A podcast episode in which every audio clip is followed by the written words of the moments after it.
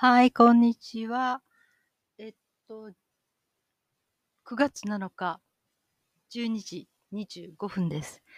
今日はパソコンでマイクを使って初めて録音します。ちゃんと録音できるといいなと思いますけどね。はい。1週間ちょっとのご無沙汰でした。いかがお過ごしだったでしょうか。札幌の方は少し秋めいてきましたね。今ね、もう外の風がこう、秋風で、なんか半袖とか着てると、涼しいって感じになっちゃいました。もう夏の間は結構きつかったんですけどね、30度以上の日が何日も続いてて、で、部屋の気温が30度をちょっとでも切ると、29ぐらいになると、涼しいぐらいに思うようなね、感じになってたんですけどね。なんとか暑い夏もやっと越して、秋になりそうですと。はい。秋といえば、食欲の秋、読書の秋、スポーツの秋ですね。まあ、夏のあの暑さの中で集中できなかったのこと考えると、うちクーラー使ってないのでね。はい。やっとこう本腰入れて頭を使えるかなという感じになってきましたね。私の趣味っていうのはね、割と語学の勉強なんですね。本当これ趣味ですね。だいたいいつかのポッドキャストでも言いましたけど、メモライズっていうところで10カ国語ぐらい、勉強できるんですよね。で、そのアプリを使ってそれをやってたんですけど、本当に挨拶程度、ちょっとしたことを本当に一つの項目で5分ずつぐらいかな。だけど、こう、ちょっと勉強方法でなんか効率的なのはないかなっていうのを思って、大学受験の方の勉強のね、いろいろと書いてる先生、勉強の仕方の本を読む機会がありましてね。読むとね、その人も大学時代に語学をとにかく勉強しようと思っても、ものすごいいろんな種類の語学を一度に勉強したらしいんですね。でもそうすると、どれもこう中途半端になっちゃってて、なんかしっかりこう身についた感じがしなかったということで、実際何か集中して勉強するとかなったら、選択肢はせいぜい3つぐらいが限度だってことを言ってたんですよ。それも言えてるかもしれないなーって思ってね。とにかく10カ国でも毎日ちょっとずつもやるとこう忘れないでとか、いつもそれに触れてられるのでいいかなって思ったんだけど、やっぱりでもどっかでね、なんかどれもこうしっかりと自分のものにしてないなっていうのがあって、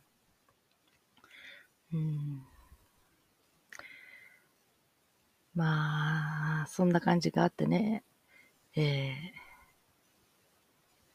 っと不安になってたんですけど、やり方を2、3ヶ月前から変えまして、それではじゃあ、2カ国語から3カ国語に絞ろうと。ローテーションも毎日いろいろやるんじゃなくて、1ヶ月ごとに、語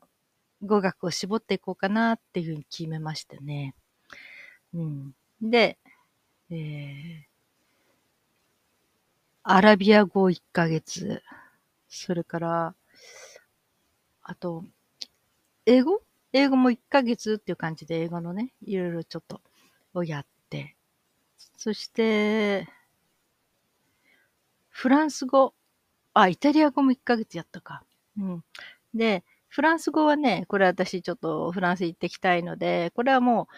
う、いつも必ずやるというものに加えてあるので、フランス語は必ずずっとやり続けるって感じなんだけど、結局、いくつかね。となったときに、フランス語プラス、1、2カ国語という感じでやってます。で、今は、ちょうど9月に入ったときから、スペイン語始めましたね。スペイン語も、なんていうか、あれですね。これはね、メモライズをやって、で、やっとスペイン語になんか、ハードルが下がったって感じがしたんだけど、なかなか、あれですね。今ね、とにかくスペイン語のそれぞれの語学について一応一冊ずつこう参考書というかテキストを持って買って用意してあるんだけど、そのスペイン語をね、最初から、まあ、できるとこまで、まあ、1日1回ずつぐらい練習問題解いてって、うん、まあ何もやらないよりはいいから完璧に勉強、暗記なんて覚えられないし、まあ、とにかくこういうことをまあ習うんだなぐらいのつもりで気楽にやろうと思ってやってますけどね。結構難しいですね、本当に。ある人がね、英語は要するに移民、どんな人でもとっつきやすいから英語が共通語になったんだっていう人がいたけど、そうかもしれないなって思いますね。うん、英語っていうのはね、移民の人がとにかく、日常生活の中で割と簡単に覚えていけるものという感じでね、うん、やっていって、そういう簡単な英語か、それかものすごい複雑な英語。複雑な英語になってくると、まあ論文とかなんかもっともっといろいろとね、高度な英語になってくるとまたすごく難しいんだけど、英語の中にはすごい高度なものとすごく簡単なものと2種類に分かれるって書いてましたね。うん、で、この簡単な方っていうか、を、要するに移民の人がとにかく生活してるたびに、行くたびに覚えていく英語っていうのは、うん、なんというか、うん、本当に私たちが中学校ぐらいまでで習った単語をすべて組み合わせて喋れば喋れるようなこと、うん、ということで、それがなかなかできないんですけどね。うん。うん。それでね、私が今まで一番力になったって思ったのはね、シンプルイングリッシュっていうので、81の文法っていうかな、文章を暗記する。とにかく暗記する。これで、英語の、要するに下積みとした、なんていうのかな、基礎ができるというね、ことを言ってる先生がいて、81文暗記するだけで本当にいいのみたいな感じでね、やったことが何年か前にありましたね。ちょっと通信教育みたいな CD とテキストがあって、うん、っていうのがあって、確かに、でもそれをやり終わった後、うん、自分の中で今まで全然進めなかった、ディオリンゴって知ってますか？これは無料の合格サイトなんだけど、勉強できるんだけど、そこで一つずつやっていくと最後に卒業っていうのが最後までいけるっていうのがあるんだけど、うん、今まで本当になんかもうつっかいやって、なんか進まなかったのに、シンプルイングリッシュをやった後に、シンプルイングリッシュっていうんですね。それは81文の英語を覚えるというやつでね。シンプルイングリッシュをやった後に、いろいろとスムーズに解けてって、本当にそれがスッと卒業できちゃったんですよ。ああ、やっぱり力ついたんだ、すごいなって思いました。でもそれをね、うん、少しの間また何年か放っておいて、今に至ってるので、今またね、やり始めてますね。うん。ちょうど先月が英語特集という感じで、フランス語と英語だけやったかな。うん。その時にそれをやって、もう全然、もう81分のうちの半分ぐらいもできない、うん、そんな感じでね、いろいろ忘れていてね、うん、でもただ本当に、その先生が言うのは、英語っていうのは使わないような難しいようなことをどんどん学校で教えるけど、本当に必要なことは少ないんだって、それをしっかり覚えてしまえば、ある程度みんな話せるようになるはず。それにはあまりにも無意味なことを勉強しすぎてるということを言ってて、ああ、なるほどなーっていうね、そんな感じで、いましたね。うん、まあ本当に、なんていうかな、特殊な動詞とかを使わないで簡単に、have とか come とか get とか go とか、うん、そういうようなものを使って表現していくということでね、うん、いろいろ、こんな言い方あったんだなーとかね、うん、そういうものがあって勉強になりますね。本当にね、英語って覚える。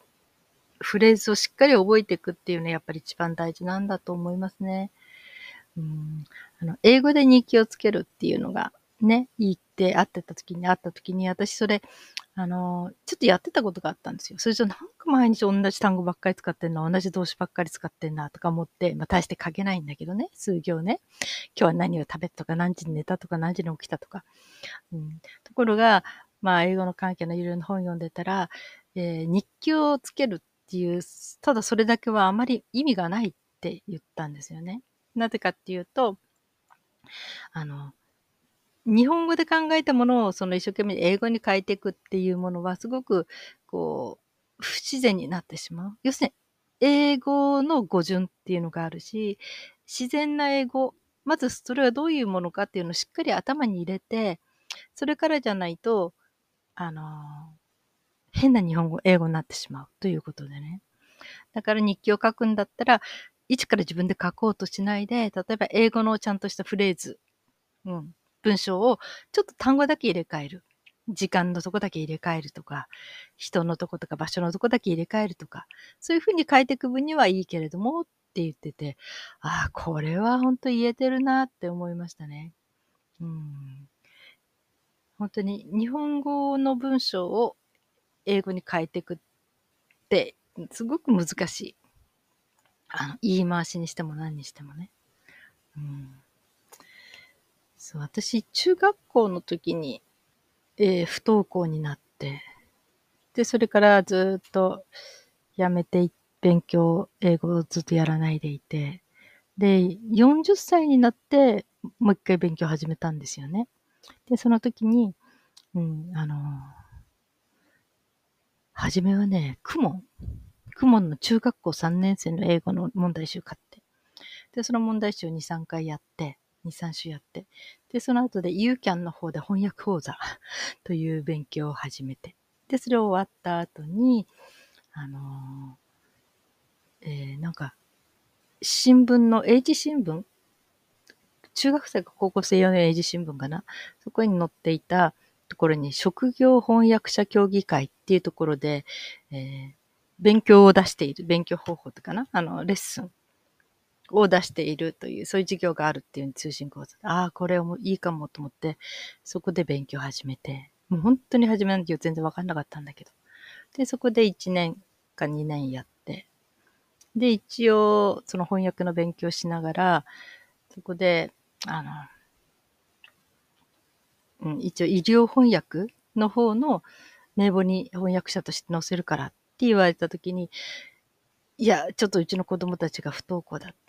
なのでって今ちょっとそっちの仕事にかかりきれないと思うということで、精神的にね、その仕事は引き受けないで、今回は名簿に載せないでくださいって言ったところで終わったんですよね。で、もうそれからまた20年近く経ちましたかね。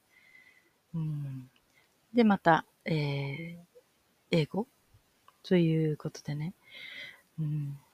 まあ英語に関しては関わりはすごい深いのでね、小学校1年の時から英語との関わりがあって、あれなんですけどね。ただ、本当に全体の中で、私が感じてることは、いろんな他のね、語学の勉強した時に、本当に英語はある意味は楽ですね。女性名詞とか男性名詞とかがないし、女性名詞、男性名詞って、ね、それぞれの名詞が男性か女性に分けられて、まあ意味はないんですけどね、お父さんだったら男性、お母さんだったら女性っていうことはあるんだけど、ただ机がどちらかとか椅子がどっちとか男か女かとかその名詞でね、それは全くほとんど無意味に分けられていくんだけど、それによって動詞が違うし、それからある国の言葉はなんか、動詞が8種類変化する主語とかいろんなことでね。そういうのとかね、まあ、いろんなことがあって、アラビア語なんていうのはもう全然考え方が違うっていうか、まあ、言葉自体も文字も違うけど、あれをちゃんと理解するにはまず10年かかるって言ってた人がいるぐらい、完璧にマスターするにはね。だから本当にそれぞれの語学って、いろいろあれなんだけど、そういう中で、まあ世界の人たちから見ると、日本の国の言葉は悪魔の言語って言われるぐらい非常に難しい。ね、難しいですよね。漢字、ひらがな、カタカナあるし、それにね、言葉だっていろんな風な読み方もするし、まあテレビとかで結構ね、面白いこうものでいろいろ出てくると思うけど、うん、いろんな種類に読めるしね、もう日本人でよかった、こんな難しい言葉を一から勉強しなくて済むっていうね思うけど、本当に日本語は難しいはずですね。まあ女性名詞男性名詞だがないだけでもまだいいけどね。でも大変な言語ですね、日本語はね。まあそういうのにから比べると英語はすごくシンプルですね。まあいろんな国の言葉やると本当に英語はもうシンプル。割と簡単。で、英語が難しく思えるのは、これはね、日本の英語教育が間違ってたからですね。っていう人がいます。まあ、翻訳者の本当にね、相当いろんなところの上の人たちっていうのかな、の、有名な人なんだけどね。でもその人も言ってたけど、日本の英語教育をダメにした文部省ですって言ってるけど、本当にそう思いますね。まあ今、小学校から英語始まって、少しはマシになるのかなと思うけど、要するにね、英語が難しいっていう脅しばっかりで、なんかどうやったら簡単に勉強できるかとか、どうやったら実用的にもっと英語のハードルが少なくね、喋れるかとか、そういうことからかけ離れた授業だったんじゃないかと思います。私はちょっと文部省の方で英語は受けてないので、学校の方でカトリックだったので、ちょっと特殊な英語教育を受けてきたのでね、実用的な、実践的なね。でもすっかり忘れてますけどね、だいぶ。まあだから、英語がある意味でできないのは当たり前。ああいう教育を受けてたらできないのは当たり前。そしてやたら英語は難しいと思い込まされてるだけで、ちゃんと習っていけば、ちゃんとこうポイント掴んで、本当に必要なものだけ習っていけば多分英語は簡単です。本当にね。だから、英語を嫌いになっちゃった人をもう一回、本当に今だったら動画とか見てもね、いろんな人がすごく英語に対するハードルを下げてくれて、わかりやすくやってるのがあるからね。まあ、あとお金かけようと思ったらきりなくかけるものもあるけどね。お金をかけなくったって勉強する方法いっぱいありますね、今はね。まあ、そんなんで、今ね、涼しくなってきたので、ちょっと語学を勉強し直そうかと。でも私ほんと喋れないんですよ。翻訳の方は、もう辞書をね、4つか5つ並べて時間かけてじっくり訳していくけども、それは通訳と違うから、瞬発的にいろいろ出てこなくていいんですよ、喋りするようにね。まあ、翻訳の先生が、まあ翻訳っていうのは、年取って体が動かなくなっても、まあ最後まで目さえしっかりすればできる仕事ですからって言ってたから、ああ、そうかもしれないなと思うけど、まあ、通訳っていうのも現場に出かけていくし、その場で瞬発的に、言葉にしていかなきゃならないからね。全然違うんですけど。だから私今本当に喋れない。翻訳の勉強してきたけどね、あんまりね。だから、ただ発音だけはね、小学校の時にね、学校で徹底的にされたので、まあね、あれなんだけど、でも本当に英語で表現できない生活の中でいろいろな人と喋れないっていうのがね、ずっと続いてますね。昔はもうちょっと喋れたかもしれないけども、ずいぶん経っちゃいましたから。で、今64歳。なんかね、だから今その私が選んだのが、前やったシンプルイングリッシュ。81文をとにかくマスターする。ということを今、真剣にまた始めてます。おそらくこれらの英文がしっかり頭に入ると随分違うんじゃないかなって思いますね。まあ今日はこんな話になっちゃいました。ご興味のない人もいらっしゃったかもしれませんけど、英語は毛嫌いしないでくださいね。だから英語がどうしても嫌いっていう人は何か語学一つ、韓国語でもイタリア語でもヒンディー語でも何でもいいから一つ他の国の言葉を勉強するとなんていうかな、楽しいですよ。気持ちが広がりますよ。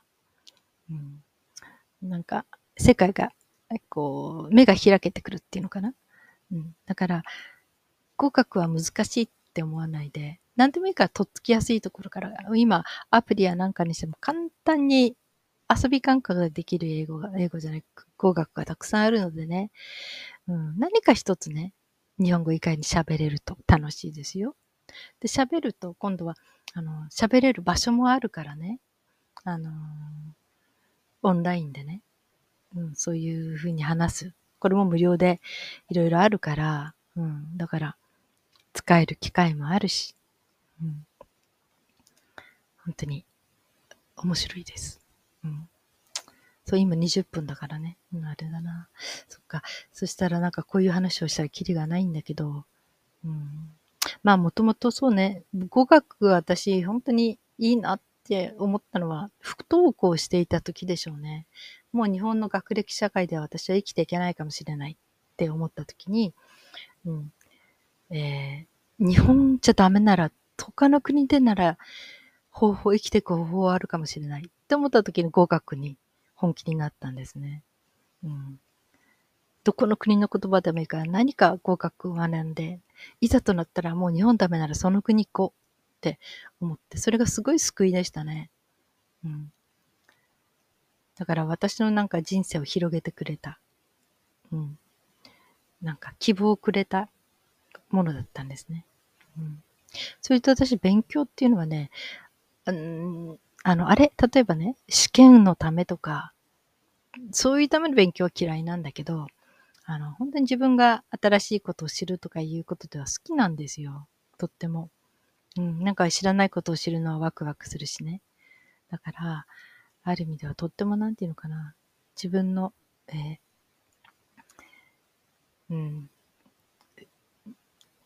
ストレス解消っていうか、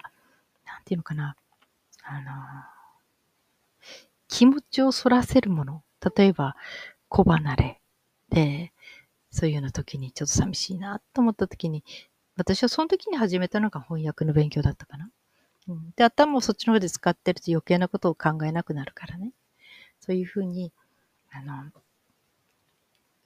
気持ちをそらすっていうのかな。意味で使ってきましたね。だからちょっと救いのような感じかな。勉強することで気持ちをこう持たせてきたっていうことがありましたね。はい。まあ、今日はそんな話をしてみました。皆さん、もうすぐ秋ですね。やっと涼しくなります。どんなことをしますか？いい季節を楽しんでくださいね。そして今日も生きていてくださってありがとうございました。それではまた。